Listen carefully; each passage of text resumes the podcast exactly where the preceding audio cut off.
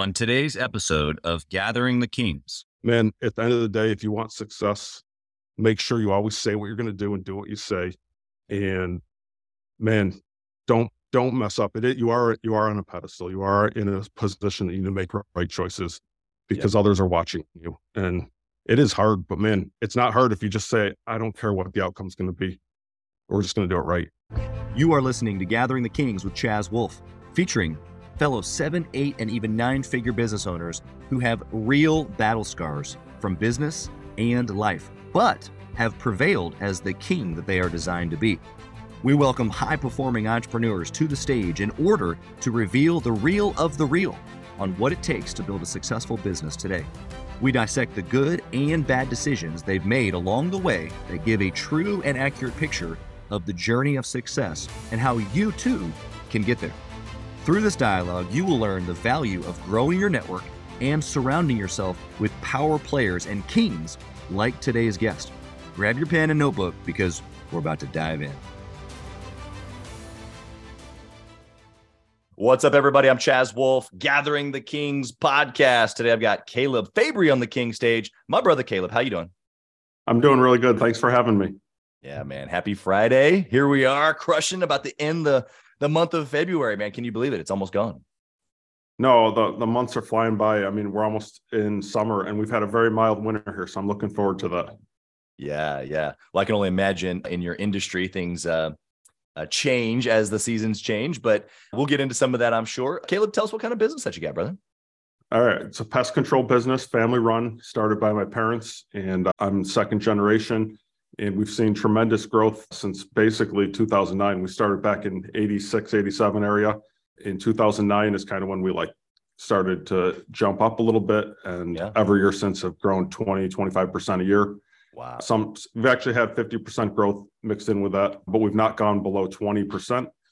And the team has grown. It has been an amazing ride. And like I said earlier, February's blown by.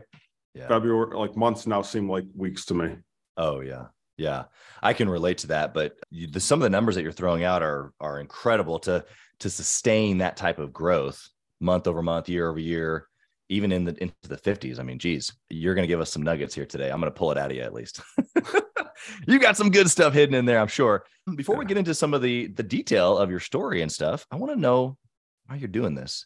You know, being second generation, I think you have a little bit different perspective than I would say a large percentage of of entrepreneurs. I've had several, several of both, you know, first generation like myself or second generation like you, or even I've had a couple third and fourths. But the reality of it is that you sit in a seat that my son will sit in one day, or that my daughter will sit in one day. And that's just so interesting to me. It perplexes me actually, because I'm building the future of that person now as a kid, but it's you I'm looking at, right? So like, tell me now as the second generation, why are you doing this? You know, I'm maybe more related to your your parents as far as maybe our why and maybe coming from nothing or something like that. But why are you yep. doing this? Why are you pressing so hard? Man, it is exciting. When, of course, when you see growth like that, it, it motivates you even more. Yeah. I, I guess if we really start way back, I remember the days of jumping in the vehicle with my dad. And yeah. instead of going to school, I would jump in the back seat and hide until he pulled up to his first job. Amen. And I'd jump out. And my dad would be like, what are you doing here? And this happened multiple times. And I said, I just, I just want to go to work with you. I want to hang out with you. I want to. And at that time he was like working for someone while kind of getting his own thing going. Yeah. And I'd, I'd pop out and I'd say, please don't, please don't get a hold of mom. And back then there wasn't cell phones where you could pick it up quick.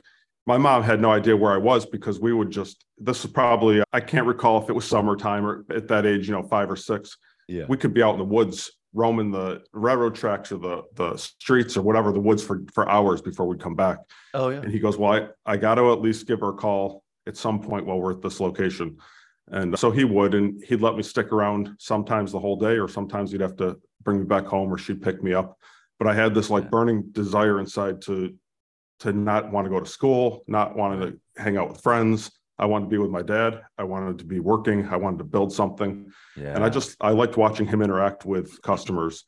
And I think that was like the biggest thing that I learned from not only his work ethic, but he was super good with customers, almost to the point where you're not making money on this job. You have just become friends and you're hanging out, you've got friends all over the place that you've now met, and right. they're not necessarily financially making you make it right now, but in the long run, they're telling everybody that they know. So I really enjoyed that portion as a kid. And then growing up through the years, you know, I did go to school, I graduated, but I couldn't wait to get done with school. I, I knew that I wanted to build something. Yeah. And my dad's, my mom and dad's story is a whole nother thing. They, you know, they didn't have it easy, like you kind of mentioned.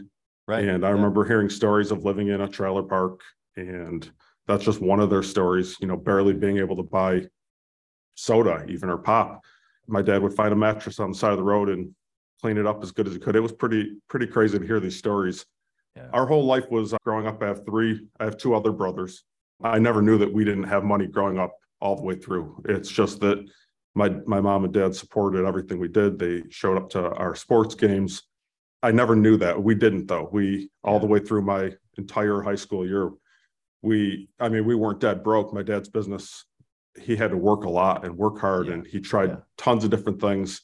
Eventually though, it was my time to get married, and I wanted to get married young. I wanted to start a family. I didn't want to be an older dad. Yeah. And so I actually, my path led me to welding through high school. Okay. And I thought, man, I'm going to be a welder. I'm going to become an underwater welder. I'm going to do my own thing. And man, I got done getting my certifications and and all that for welding. And I thought I was doing really good. I worked for a place, and I'm thankful for where I worked. Yeah. But one day I remember sitting there going, this is not what I want to do the rest of my life. Like, I don't want to be around all these fumes. However, now I'm around all these fumes in a different sense, but yeah, I was in but an enclosed it's your own space. Fumes. It's my own fumes. I, I was in an enclosed space all the time. I'd leave with, with pretty big headaches after welding stainless steel or, or galvanized metal. And, and I'm like, man, like, This is this is cool and everything. Like, I'm enjoying building and I'm enjoying creating things. So we actually started discussing with the owner about purchasing that building and that business. He had a nice small business growing. And one thing led to another. My grandpa was kind of getting involved in it, and we kind of backed out of it. I'm like, eh, I don't know that I want to do this for the rest of my life. Like, yeah. I enjoy knowing this trade, but we've got this whole beautiful pest control company, and it was a carpet cleaning business that could probably be turned into something even better if I put my focus on there. Like, I got my hard work from my dad, my drive towards good customer service and, right. and people. So I'm like, why don't I just team up with them and see what we can do? Like, make this work for two families. Yeah. And so they gave me the opportunity, and I don't know, I'll let you, I'll let you, I could go on and on. So I'm going to let you pitch yeah, some questions no, it's really, to the next stage. Yeah, really good. I really appreciate just the backdrop there. And so where you are today, obviously, is obviously different from, you know, five years old and, and then even being a welder. Yeah. What do you find is the heartbeat of your daily action right now? I mean, I know that, like, you're building something. You mentioned that a couple of times. I mentioned something as far as, like, my identity as a builder. I get really excited about building businesses, my family, kids, you know, whatever, like a, a lot of things can go into that, but what's the, like, bigger picture for you? What wakes you up? What gets you pumping?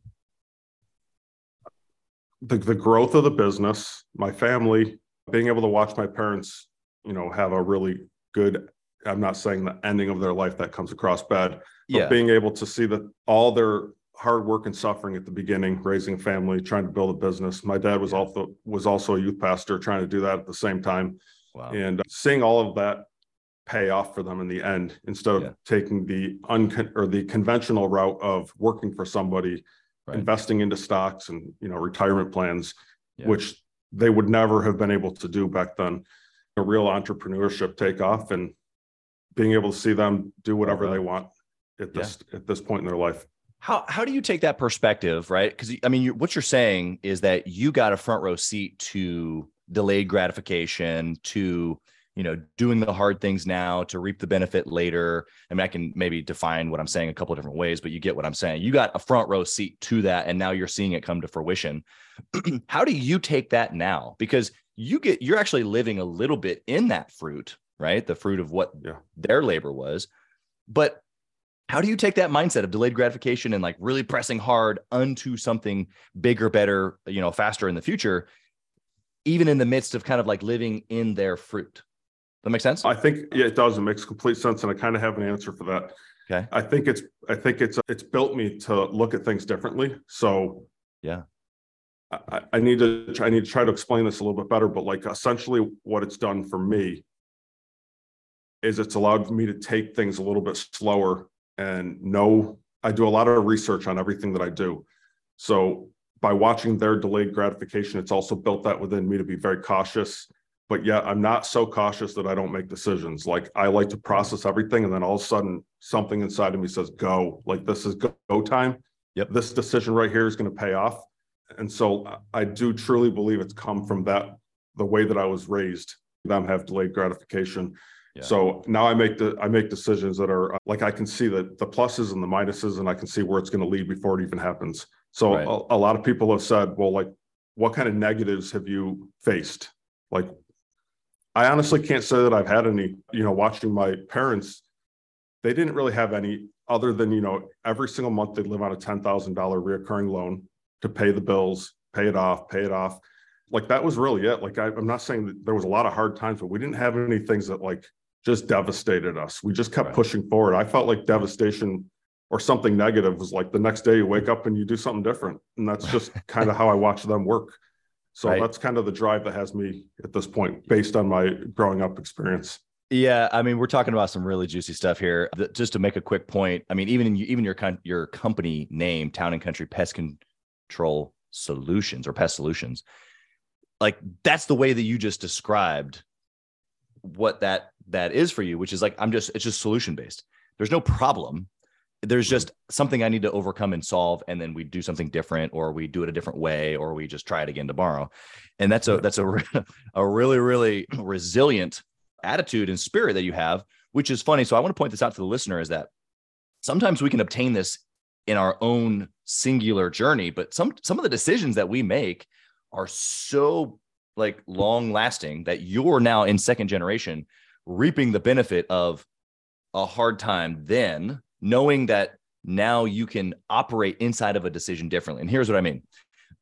The bigger the business gets, the more success you have, the more money you have, the more resources, the more key relationships, the more leverage, which is a lot of this we talk about inside of the Gathering the Kings Mastermind. But when you have more of this, it comes down to just better and higher quality decisions that you as an individual make. And then, of course, your team as well. But you have the ability now to slow the process. And I don't mean slow it down like, you know, delay and, and overanalyze and over research. You didn't say any of that, but you did say, I have the ability or the covering from the work that my dad did to be able to like look at things in a slightly slower pace, to be able to analyze thoroughly and then make a quality decision and then go.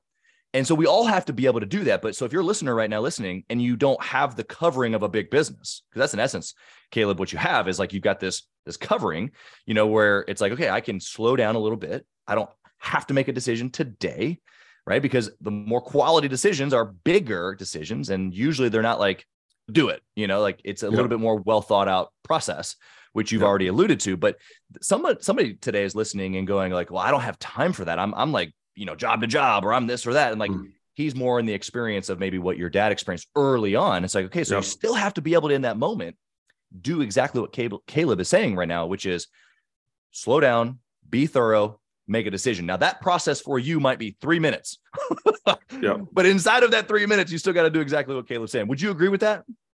Totally, man. Like, so like I, your example is great, because if I look back at my dad, his cell phone would ring. We we had pagers, we had cell phones, and then eventually, but the pager or the cell phone would ring with fifty messages. Right. At eleven o'clock in the morning, he'd shut that thing off.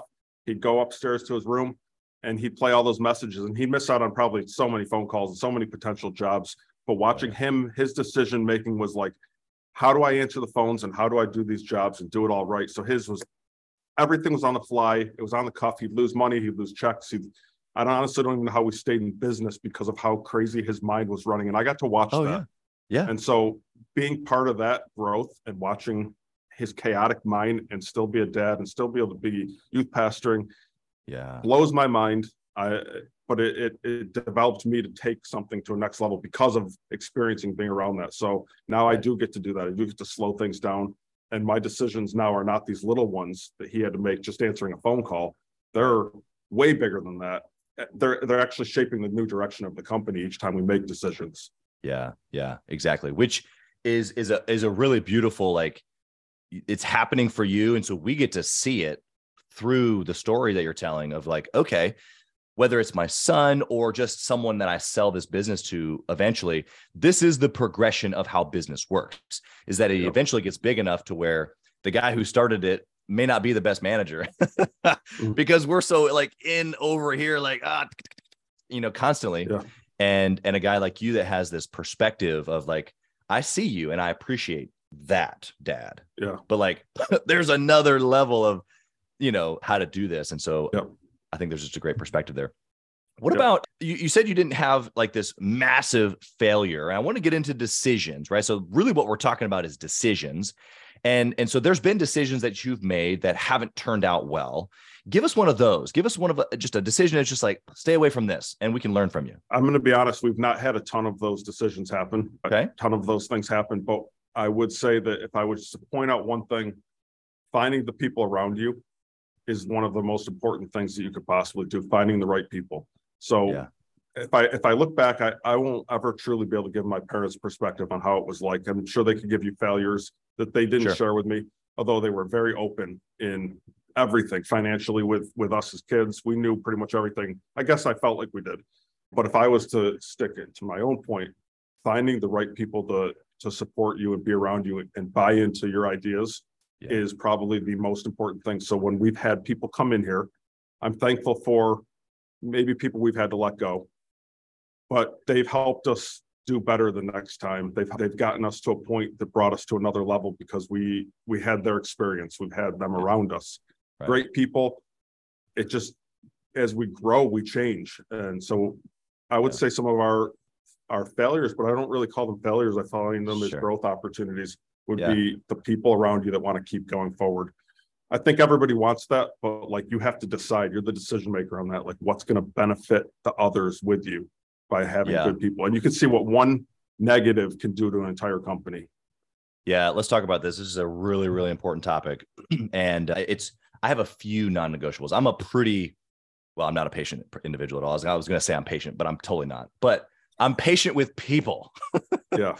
yeah. I, I really want to work through people, like what you're saying. Mm. And so oftentimes we have people in a, in a seat and maybe they shouldn't be or whatever. But one of my non-negotiables is negativity. So I want you to talk into this. You mentioned something small, negative, or you actually also mentioned the desire to move forward. So you grow and change as the business, the business itself grows and changes, the vision changes, you know, you're growing twenty, thirty, fifty percent every single year. I mean, there's massive just environmental changes happening every day at the office. And so are you saying that someone inside of the office who's good today may not be good three years from now because of all the growth and, and it's just, it's just different? Absolutely. Like you've got, so this is again, no cut to my dad. You mentioned it earlier. My dad, my dad is a certain type of person, an entrepreneur that can run things a certain way at a certain level and have a certain amount of control, but he, he may have a more difficult time running fifty people.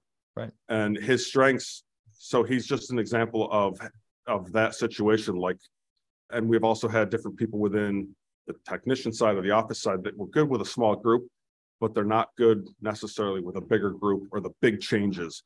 And right. so like, you do need to put the right people in the right place. And if those people can't adjust with the times or the changes, it makes a huge impact on your business. So yeah. it, it, they could even be moved to a different spot and it would benefit you. So yeah. throughout our business, my dad has had a place. It, it may not be the grinding and the hard work, but he's like such a good problem solver and, and he likes to do what's best for the customer. So those experiences go a long way. Yeah. Yeah. You're, you're, you're hitting on so many just valuable principles here. I want to just hit this home for the listener. A couple of points. You're saying num- not, not only as the business grows, the team grows, but that each level of the business, that there's maybe a different need for the team member to be able to grow themselves to, or maybe just they, they need to go to a different seat potentially. Yep. And so there's this mindset that someone, however your business looks today, whether that could be the actual products or the experience, or, but it could just be the actual team, but all of that potentially is going to change as you grow. In fact, I would not yep. say potentially, I would say it's probably is going to change.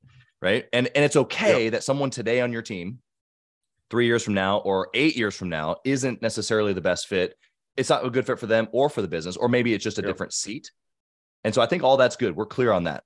How do you early make sure that you're filling the right seat, or now as you're growing and changing so fast, be able to adjust or recognize when to adjust with that person, move them to a different seat, or maybe recognize that they're no longer a good fit? It, that's a tough one, because you t- at least from my experience, I find out when there's a problem. Yeah. So that, that becomes, it's, you've, you've built relationships, your friends, you know, even to tap on top of that, my seat changes. I have to be willing to change my seat. Like, I realize like how super smart some of the people are that are around me that are working here.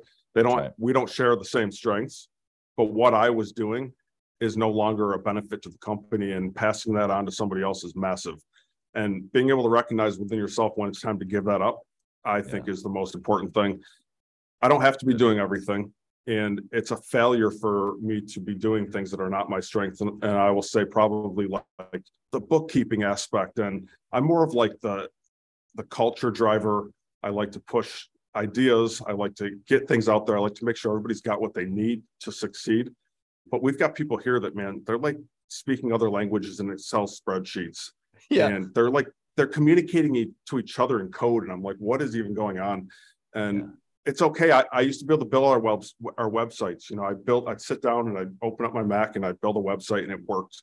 Right. I don't need to do that anymore. And if I do that, we're actually losing business. So for yeah, me, yeah. it's just as important to get me in the right seat as it is any other person. And, and there comes a time where you're, you can feel your team recognizes that I'm not in the right spot, and it's mm-hmm. time to shut up and back up and move over and readjust. So the same happens with my team.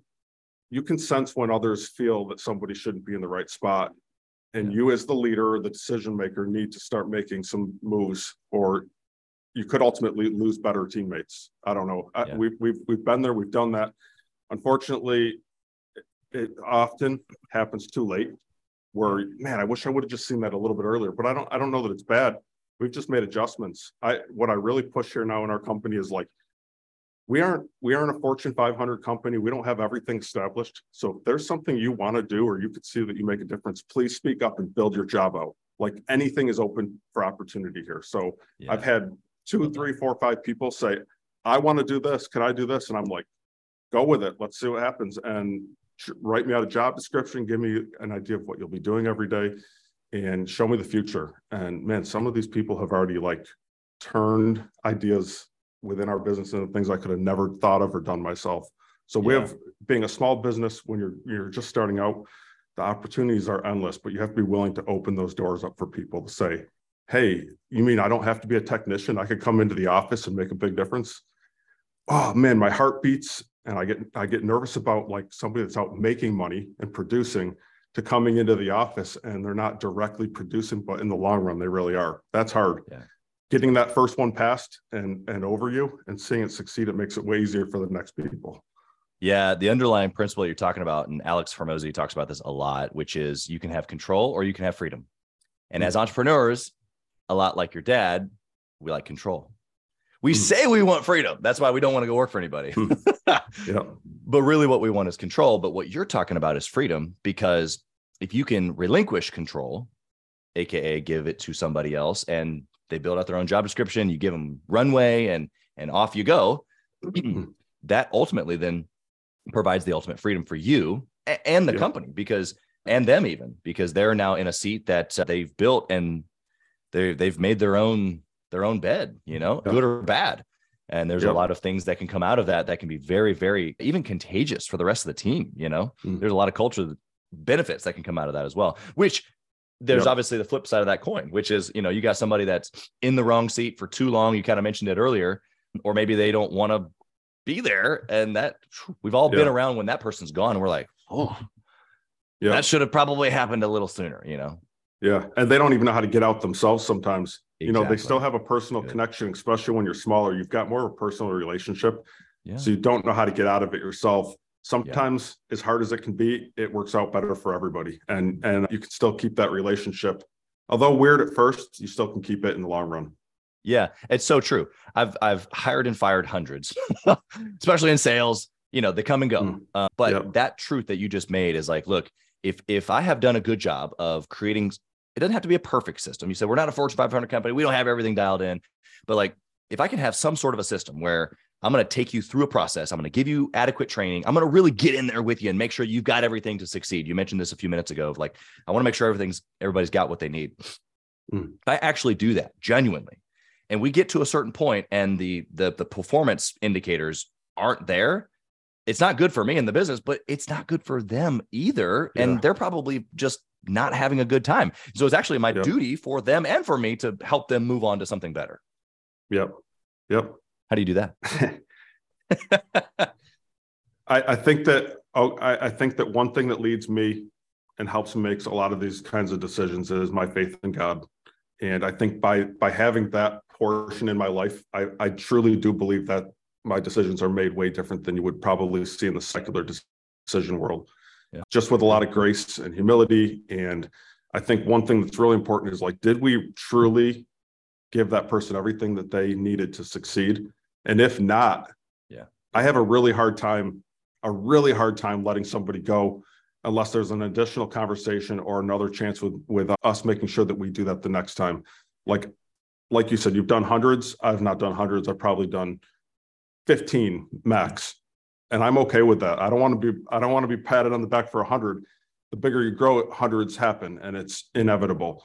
Uh, but for my size company, fifteen still hurts. It's fifteen people that potentially their lives were affected. Yeah, I've seen these fifteen people though, or whatever number it might be, without even knowing it, it changed their life, their life for the good. Yeah, it put exactly. them in a different direction than they ever even needed. And this, that same thing could happen to me or my parents or any entrepreneur. Something bad could happen in your business. And what are you going to do next? Yeah. Like, are you prepared for that? Sometimes no. And I would say somebody looking back at my dad, he worked for places and he had, he worked at a church doing maintenance and he was a youth pastor and different things. And he had said to the pastor at some point, I might get the story a little bit off because I wasn't there, but I've heard him tell it plenty of times. Yeah. He said, I need more money. I've got a family now. Like, yeah. what can I do? And, and the pastor said to him, listen, Matt, you got to do what's best for your family. So whatever it is, I support you. We're a church. We can't do more. So go do it. And it was like freedom for my dad. He immediately felt like, you mean I can go do more? I don't have to be here. I don't have to do this. He stuck, he stuck with youth pastoring, but he went and did more. And outside. Nobody is tied to anything. That is the beautiful part about being one in this world, or maybe even more so in America. Like, you can do whatever you want and you don't need permission. Just go do it ethically, do it morally, do it with the right intentions, and you'll yeah. see success happen. So I don't know. I, I guess my faith is what leads leads me to lead and direct this company. It's very important. Yeah. I, I agree with you. I, I, I would say the same grace that comes from our faith uh, that we are able to then extend to people because we were first extended grace, right? But I can look at those scenarios and I can think of people that I've had to let go that have I've kept a relationship with, like you mentioned, mm. and had those moments where they've come back and been like, dude, thanks. Really, I really appreciate you giving me the boot, you know, like, yeah, when, because, because of all the things that we've been talking about, which is it's not good for either of us. And if I can give them the freedom, like you, like that pastor gave to your dad, then it's actually like their ticket to where they actually need to be. And I'm just yeah. holding them back. And so I don't want to be yeah. responsible for holding anybody back. Uh, and, and uh, it's funny too, because in those environments, it's the other people who aren't involved that that have a negative connotation. So like when in this, you know, company that I'm referring to years and years ago, when I was a sales manager and hiring just gobs of salespeople, I had a bad rap of, of being that guy that would fire quick, but everybody on my team didn't think about me like that because mm. they knew I was in the freaking trenches and I was going to give mm. them everything, like you mentioned. Yep. And yep. I wasn't going to let anybody go until they had all of me. And yep. usually if they had all of me and they were the right fit, they were freaking winning. And that's why we had the best team. Yep. So it's a, it's a catch twenty-two. And if then if it's not a good fit, then, then you help them move on. Like we've already discussed. So let's, let's yeah. flip the coin here. I want to hear about a good choice. You kind of mentioned that like, hey, man, you know, the bad choices are somewhat limited, but like, yeah. man, what's, what's that gushy, like this one thing right here, man, it just has led to a bunch of success. Okay. That's an easy one for me because I, man, it just always pops into my head. So like a good decision that changed the direction of the company. So at one point, of course, I had a decision to, to do welding or do something, anything I wanted at that point. I could do anything. You know, I had the entrepreneur spirit within me to do whatever I wanted. I knew I, even if I did welding, I wasn't going to stay working for somebody else. Right. So it came to that pivot where I said to my dad, like, and we kind of had this mutual thing, like it was just him working. He had this small business running where he was occasionally using temporary help, friends, day people. He'd even pick homeless people up and take them to work with him. So yeah. I said to my dad, like, I don't want to do the welding anymore. I, I have all the equipment. I enjoy it. I, I think we've hit a dead end in buying this company potentially. But why would I? I love doing what you're doing. I love pest control. I like that kind of stuff. Like it's it's not necessarily hard work. And it wasn't the hard work I was afraid of. I'm like, there's so much potential here. Like, right, right. Everyone's got bugs. And that's why my dad started doing that. He actually started out doing carpet cleaning because everyone's got a carpet. That's right. I feel like his path is what a lot of people did. Everyone, you know, a lot of carpet cleaners are in existence to this day. But then pest control kind of took off. We sold off that portion of the business. And I remember saying to him, like, I want to come there and I want to make it so that it supports my family. I was just about to yeah. get married. So we sat down at the kitchen table and he said, this is what you're going to need for clothing each month. You're going to need this for food. And I'm like, man, what am I doing? What, should I even be getting married at this point? And uh, he goes, I, I can promise you that we'll make sure that those things are paid for. And I said, well, in my own mind, I don't want to be limited to that either. So I am yeah. going to grind and I'm going to hustle out. And so, man, I just, I just got my route going and started doing my things. And then eventually I shifted from doing a lot of the field work to office work and kind of bouncing back and forth. And my dad was still trying to figure out his thing. He was really good with the people out in the field. Yeah. Well, I started hiring some of my own friends. I have this one, one guy that's still with me today. He, he did college every other day and then worked here every other day wow. and worked yeah. at FedEx at night. Like this guy was just like a, a grinder and a hard worker. Yeah. Still the same way. Now he owns his own donut business, does this business. And, you know, he's just keeps moving up the chains here. So I brought him in and it just kind of worked. And we, we, we went back and forth pay structure. And I don't know, at that point, I didn't even care about money. It was like, I knew at least I could pay my bills. Right. Was he was still living at home and not married. So he didn't really like, he wasn't dying to, money wasn't an object in any way, shape or form. Right. It's not even to this day. I'm just saying it was like, we just had people that wanted to work hard. Yeah. Yeah. And so I said, I don't want to be limited to this small amount and I want to see us all succeed. And uh, man, so a few things happened and one of them is bed bugs. I'm sure you've heard of bed bugs. Everybody has yeah. at this point. They came out massive. And, and before that, I knew nothing about them other than everyone else. They heard the song When You Go to Sleep and right. bed bugs started coming out. I, I won't get into too much details, but it's in our world all of a sudden. And yeah. not knowing a lot about them, I, if you know any, if you know anything about me or, or do eventually, like I like all of a sudden, like research nonstop and the internet was around back then. I'm not that old. I researched everywhere, just yeah. everything I could find out about bed bugs. And one thing that came across was this company in the West that had a dog that sniffed out bed bugs. And I was wow. like, that is cool. Like who doesn't want a dog that sniffs anything out? Drugs, bombs. Now right. we've got one that does bugs. This is incredible. Yeah. So, you know, not knowing, being young, I just, I went to my parents. I'm like, we had to get this dog. And they're like, yeah, well, that's not happening. Like, this is almost winter time too. This is going into yeah. the winter when we have no money. Yeah.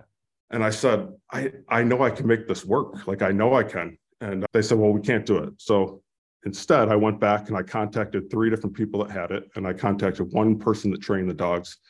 And I put this whole like business pro- program together and repitched it and said, I think I can make this work. Please, let's do this. Like this could change everything for us. Yeah. And I still really didn't even know in the real world how to find a bed bug or even what they looked like. But man, to have a dog that sniffs something out, absolutely incredible. So that could have been a, a really bad decision right yeah. there, you know, yeah. just getting excited about something. And that does happen to a lot of people and it fails right. and it could crush you. Yeah. At the end, it didn't. So I contacted this company in Florida, told my parents all about this, contacted a couple of people that own these dogs, got all this stuff together. And I said, listen, I'll build a website.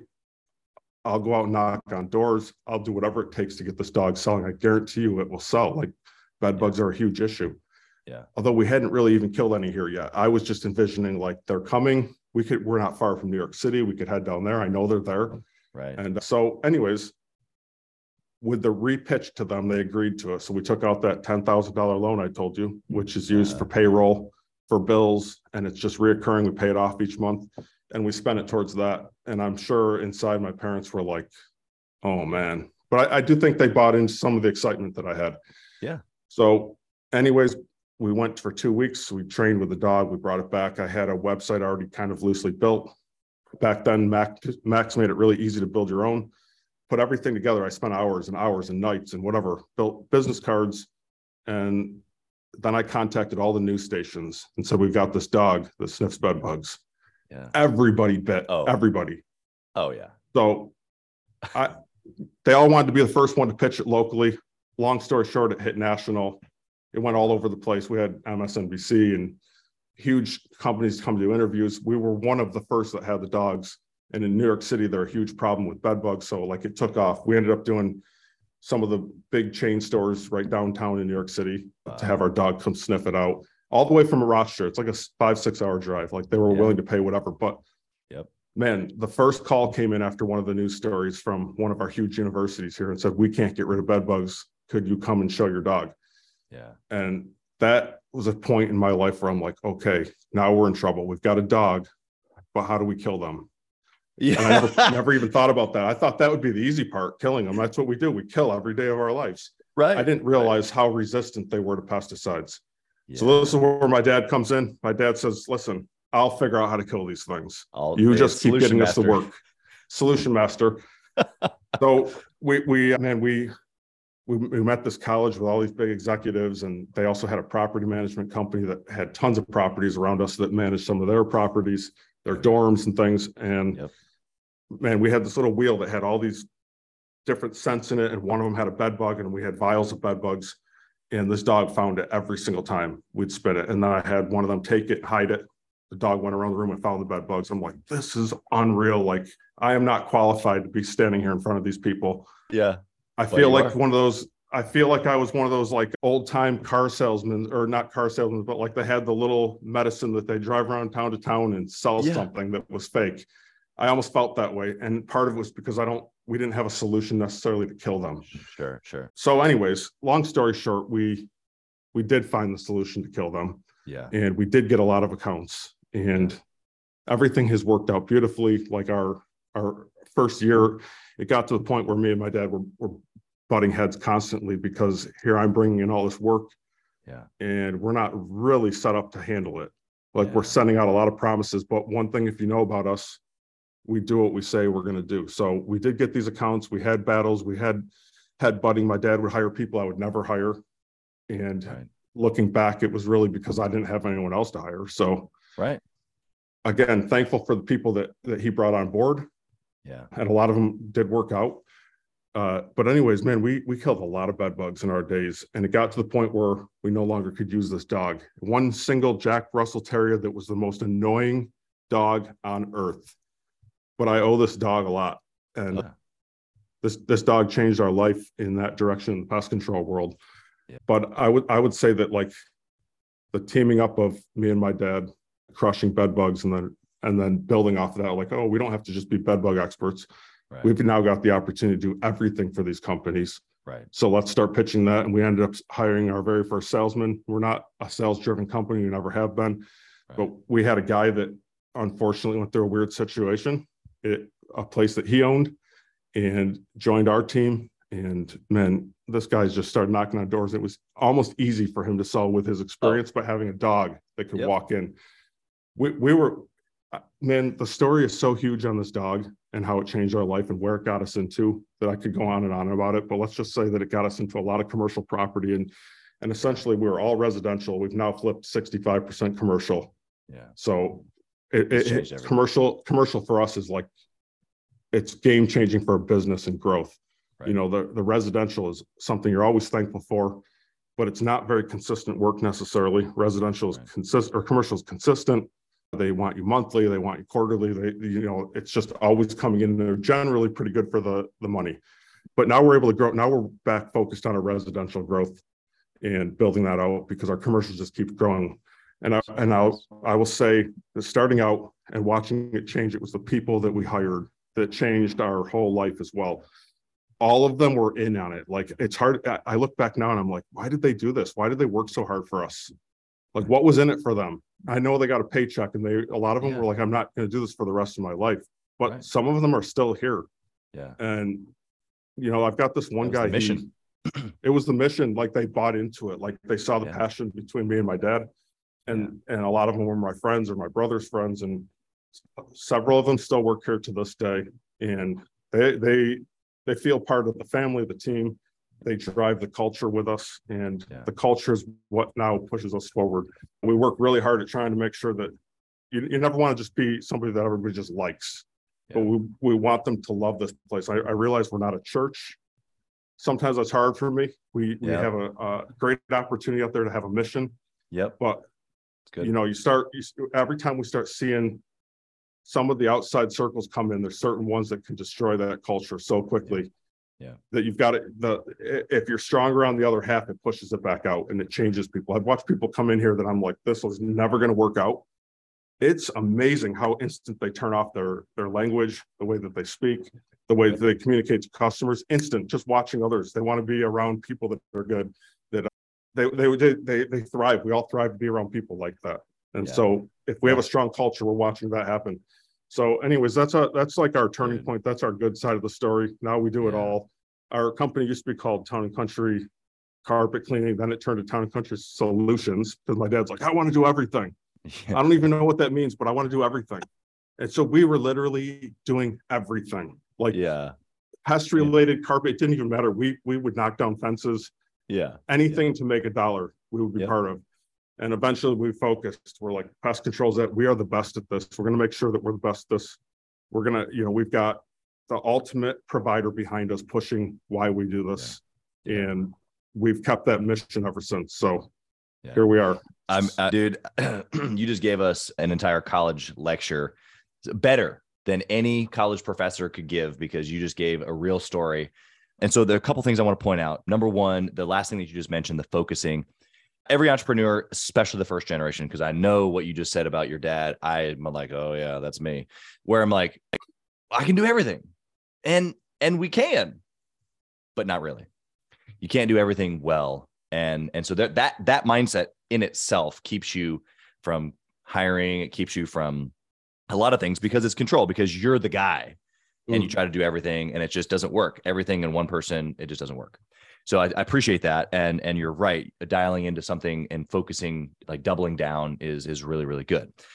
Some of the things from the story though, I just want to point out, the dog, the, the, all of that represents you, whether you realize it or not, it represents you dialing into who you really wanted to work with, which is your, your commercial clients.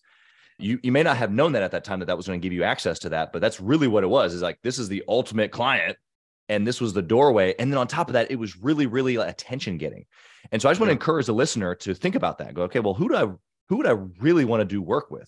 Like, if I could just pick who, who would be the best ideal client for me? And then what is something that I can do to grab their attention, be on T V, social media, viral, what, what, like whatever that equates to, it doesn't really matter to me, but you need attention. And the dog, I mean, you didn't even know that you were doing it, but I mean, everybody's like, yeah, that's awesome. It was the same feeling that you got, because you were like, dude, it's a dog that sniffs out. I mean, yeah, that's awesome. Yep. So sometimes you kind of have to just kind of go on those gut instincts. And I loved how you said earlier that it could have gone completely like a bust and it could have been a completely different story, yeah. but it wasn't, it wasn't, you went with the gut and, and you got some attention. Yep. That's why it wasn't a bust, is because you used it. That was the, one of those keen decisions that I heard you say in there, is I called the news stations. Like, yeah. how can we do things like that, you know, as entrepreneurs? Yeah. And so I'm going to just encourage the listener to, to do those two things, find the avatar and then find a way to really get attention. What were you going to say? I was, I was just going to say like another, so it's always funny. You, you don't know why you're making decisions sometimes. And then you can look back at it like you do today and you can oh, say, yeah. man, you had no idea why you were doing that, but you would do it again because of this. And a really good one would be the news stories. I never really understood how they worked. Once I understood how they worked, they aren't just out there like running across stories. Like they're not just out there. Like they're not like, yeah. oh, we got like twenty people walking around hoping something happens in front of us. They literally need something to talk about every single day or sometimes twice a day. And I'm like, it finally hit me. like we started using the news to our advantage all the time. Pest is a huge issue with residential, but residential owns properties and they own commercial right. buildings and they work at commercial buildings. Right. And I'm like, they need stories. Why, why not be the one to tell them about it? So, yeah, you know, originally when I first went in, I, I found and copied every person's email address that I could find in a news station. And within seconds, people were already emailing back. Oh, that's really awesome. When can we meet you? When can we do this? And so we've we've done that over the years with everything. So it wasn't just bed bugs. It was whatever's out right now, whatever bug is out right now. We're making the story for them because they need stuff to talk about that's interesting. Yeah. And in our world, everything's relatable and everything's interesting to people. So if I would if I would offer up anything, use the news to your advantage whenever you're creating some new product or some new business. Somebody wants to tell the story. We were fortunate to have these like one station's local on cable that would just play the same news all day long. I'm not kidding. I'd go in from like my, I'd leave in the morning. I'd see our story on. I'd go into, I remember walking in and getting my brakes changed. They had that same channel on. It's like, oh, there I am again. Or there's yeah. the company or wherever we are. And it was yeah. playing twenty-four seven. And then three months later, they play the same thing over and over again. Like yeah. these news stations are free. Like they're free avenues to getting your stuff. You just have to have something interesting, or you at least have to pitch it in an interesting way. So yeah. Yeah. I never understood the news like that. Now it makes sense to me. Yeah, it's so good. It's actually the way awards work also, is that you don't just get, someone doesn't find you for a business award. You go apply no. and usually yep. pay a fee. But yep. that, but that same mindset is like these outlets, awards, news, whatever, they're there, but it takes us going and saying, hey, I got a cool story. Same thing. Yep. Love it. Okay. Let's go to our speed round here. I mean, we've just, we've just been in some really, really thick stuff. I love it. First question in the speed round is, if you could only pick one metric to track inside the business forever and ever and ever, what would that one thing be? So without knowing what I don't know, which is often what I'm finding myself, I would right. say that it's, I would, I would track the culture of the company. Okay. How do you do that?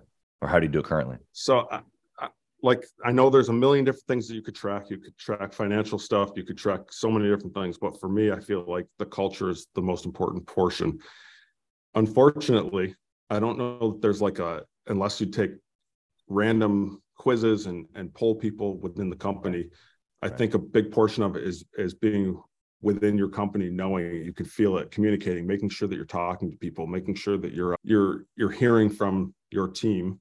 And you can feel it, man. I have felt days where I'm like, something is not right.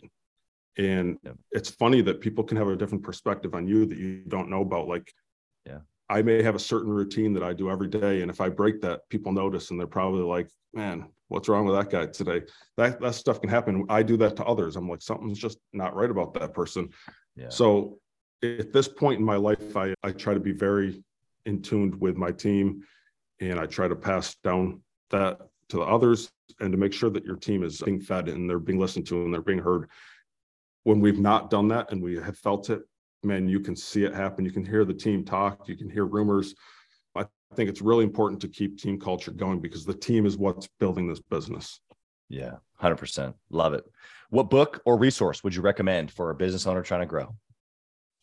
Starting out, one of the books that I, I mean, besides my belief in, in God and our faith, the Bible is my number one direction. Hearing my pastor, hearing, you know, listening to messages throughout the day. Yeah. I would say the book, though, that really had a big impact and still does, and I recommend everybody in here, I've even incentivized reading it, is How to Win Friends and Influence Others. Yeah, and it all comes down to communication and, man, how you treat others, whether it's your customer, your your employee, somebody that you work with, a close friend, or even my own spouse. Like I, I tried that yeah. book on my wife, and I was like, I can't change her. Like, she'll never be who I desire her to be in the way that she might act and and, and stupid things. And I'll never do exactly what she wants. Yeah, exactly. But what I found, what I found really interesting by by using this book is that I can change me. And by me changing me, it changes somebody else and how they respond. So it's just like how I mentioned the culture. How I walk into this building and interact with people directs how others are going to act throughout the day, or even potentially act to our customers. So that book is huge for me. The other book that I'm in the middle of, and I want to make sure I say it right because I think it's a great book, and uh, it is called Extreme Ownership yeah. by Jocko Willink. Yeah. And man, I'm on like his second or third. He's got three books. He's got a, plenty that I don't know about, but I'm on his second one that is in a series. And man, just so many good nuggets within that book on, on just always doing what you say you're going to do. People are watching in, in this position. People are always looking to see if you're going to mess up or even if you're going to lie or yeah. twist something. Yep. Man, at the end of the day, if you want success, make sure you always say what you're going to do and do what you say. And man, don't don't mess up. It, it you are you are on a pedestal. You are in a position that you need to make right choices because yep. others are watching you. And it is hard, but man, it's not hard if you just say, I don't care what the outcome's going to be. We're just going to do it right. Yeah, yeah. The value of excellence. Going to do it right. Also, too, just to add another layer there for the for the listener, authenticity. If you're authentic, then you don't have anything to hide. And so you don't yeah. have to worry about later covering up something, yep. you know? Oh, it's um, so freeing. Yeah. Yeah. Because we build a history. Yep.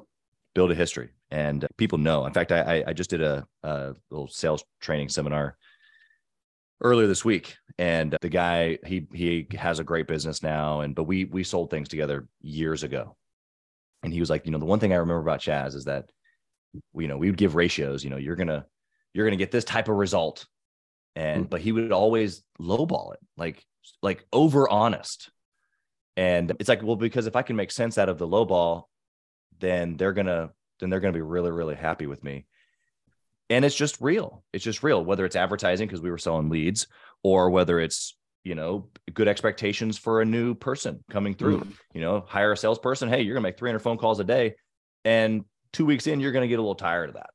Yeah. So why don't we just talk about that now before I hire you? Like, are you gonna make it yep. through? You get what, what's gonna push you at the moment? You know, like if you're just over honest, you know, rather than trying to like get them to get, get in, like, I'm just gonna like, here's what it is. And that'll help. What do yep. you think about intentionally networking or masterminding with other entrepreneurs? Okay, so this is a, this is a really good one. Again, you don't know me very well yet, but I'm I'm a very huge introvert. So once I talk about something that I love, you would you would never know that. So like there was yeah. a day that I never feared being on T V. I never feared giving presentations. When I talked about bed bugs, it would just shoot out of my mouth like it was like my language. Never feared standing in front of anybody. But I think this goes for anything. When you're talking about something you're not super confident about, You're man, for me, man, I just don't want to stand up in front of anyone. I would rather die, literally, rather just fall over and die.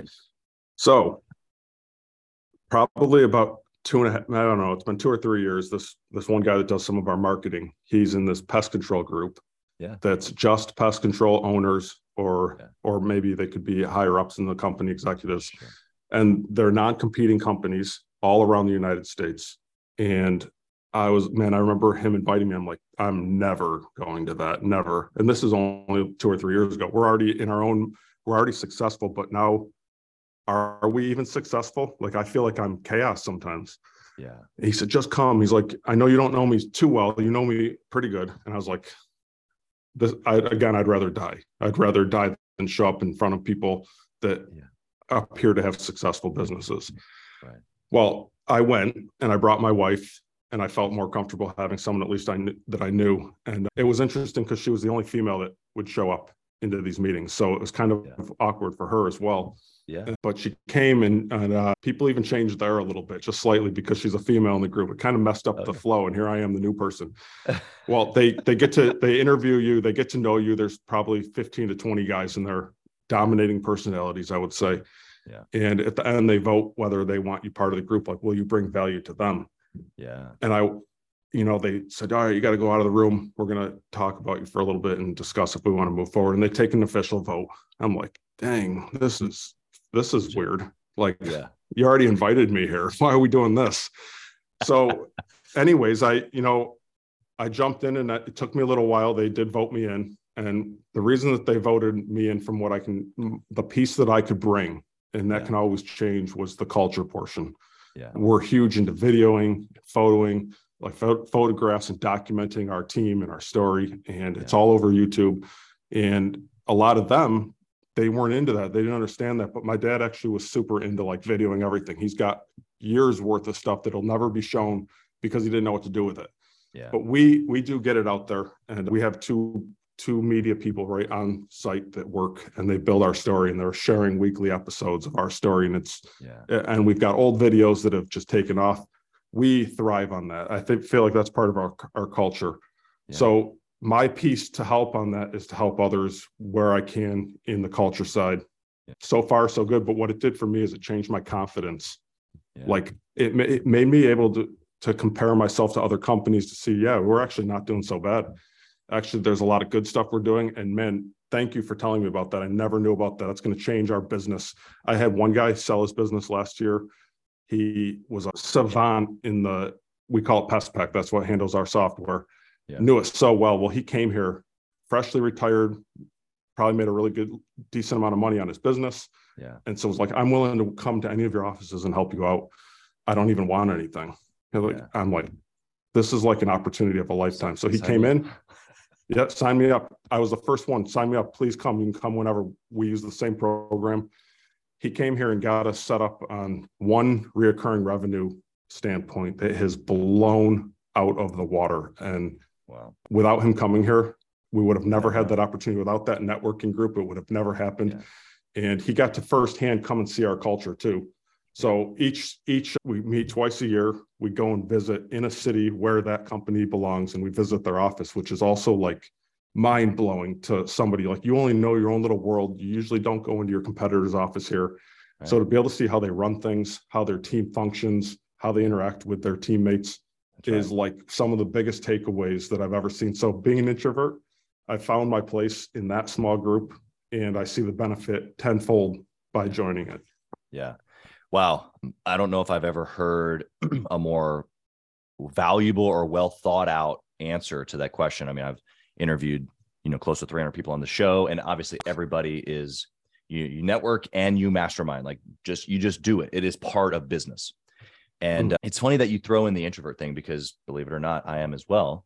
And, and I would say of the, you know, thirty, thirty-seven and eight figure business owners in our mastermind, I would say that twenty-nine of them are introverts as well. Ah, man, that's crazy. You know, it's funny. And I don't know if that's real or not, but it's a large percentage. And here's what happens is that you have this very, very sharp individual, a big personality, if you will, but not necessarily an extroverted personality. A dominating personality doesn't always have to be an extroverted personality. And yeah. so you have these very, very high achievers who come together who are pretty straightforward. And yeah, we can get conceptual and we can talk about big ideas, but then it's also like what you said, which is a little bit of the intangible piece. Like you can't, you can't know that you were going to meet that guy and he was going to come to your office for free or whatever.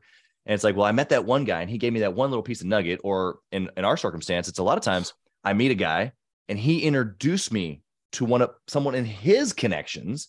It has nothing to yeah. do with my like pest control, like X's and O's of the business, but what he does affects my overall portfolio, whether it's of my investments, my family, like it changed everything. And it yep. wasn't even a guy in the group, but it was a guy from the group. So yep. anyway, you, you gave an on-ramp there of just some incredible stuff. I'd love to talk with you more, but I got one last question here for you before we wrap up. Caleb, I want to okay. know, actually, I, I lied. I got two. I got two. I got to ask you one more before the last one. I want to know about your family. Okay. And you don't okay. tell me uh, like the details of, of the family dynamic, but here's what I've found in the entrepreneurial world is that we're like all in, right? And it's tough to be all in over here and all in over here. And a lot of people talk about balance and like this tipping. And it's like, I just think that that's just B S. And you just don't like, that doesn't exist. What I do mm-hmm. think exists is being all in in both areas at the same time. Although that sounds counterintuitive. How have you done that though, is what I want to know, with your marriage, with your family and kids and the business. How have you been obsessed with like all at the same time? I, I would never claim to be an expert at this, trust me. So I probably have a lot of work to do. I anything that I enjoy. So like I didn't love reading growing up, but once I found things that I like to read, I, I love to read, or I like to at least listen to them, one of the two. So the yeah. thing, the same thing carries over to business and family. I love my business. I love my family. I love God. Like all of these things are entwined. And so those are important to me. Yeah. She'd probably get a completely different answer out of my wife, but because she'll she'll some she'll sometimes say to me, I'm being real, you wouldn't you wouldn't handle the situation like you are right here with your employees.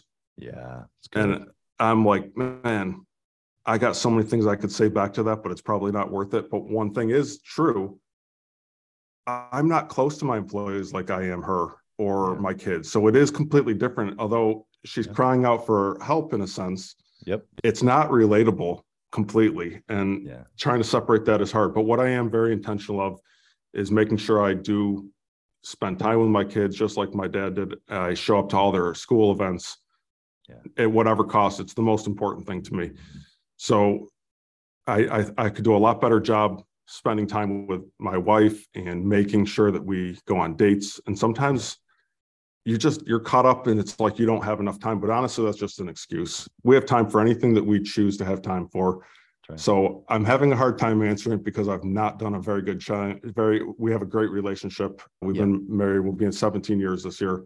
Yeah. I could do way better interacting with my spouse. I, I do feel as though that I do a pretty good job trying to balance everything. We could always do better is what I'm trying to say at the end of the day. Yeah. Anyways, I don't know answer. if that answers it, but no, no, it's, it's honest is what it is. And, and I think ninety-eight percent of the people listening are in the exact same boat. They're like, mm, yeah. that hits home. It, hit, it, hit home. It hits home for me. And I'm the one that asked the question, bro.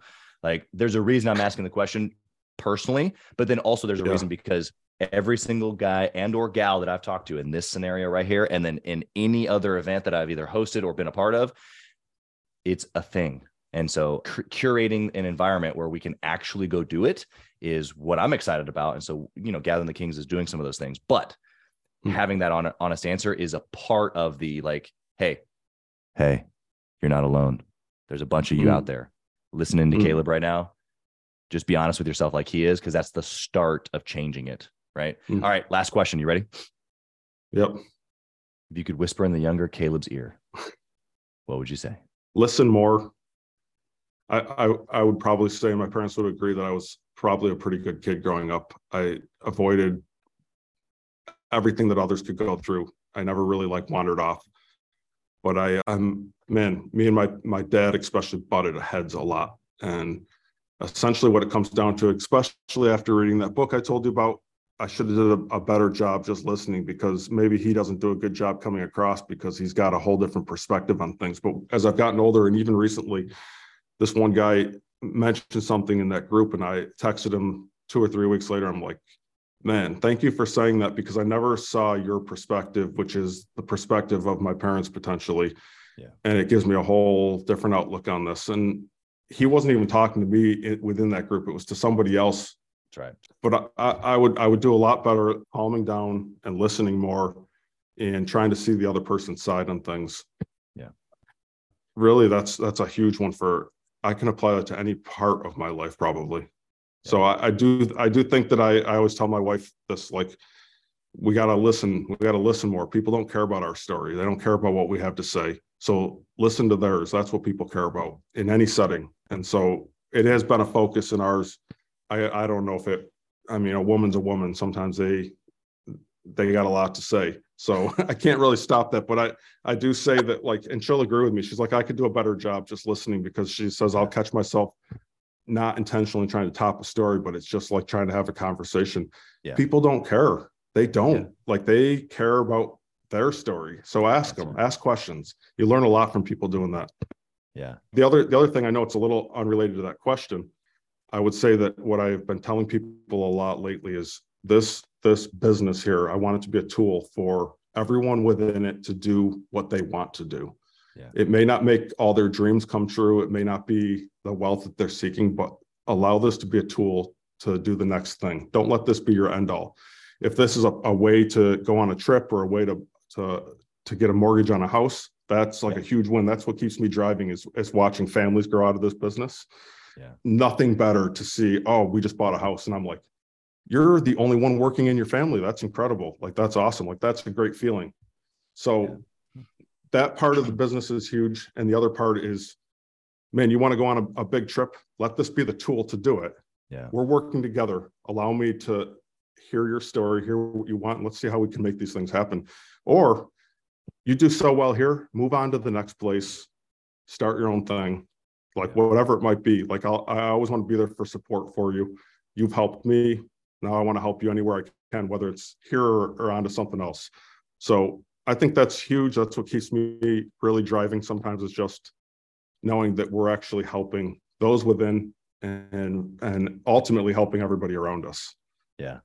Yeah. We talk about in Gathering the Kings, this transition from warrior to king. And in the transition to king, it's mindset. And in, in like, if you think about a literal king, there's just so much more responsibility, so many sections of the kingdom, right, that now fall onto this one person. And that's exactly what you're talking about, is that when you realize that it's no longer about you, it's no longer about the singular battle and you surviving, but it's about a bigger picture.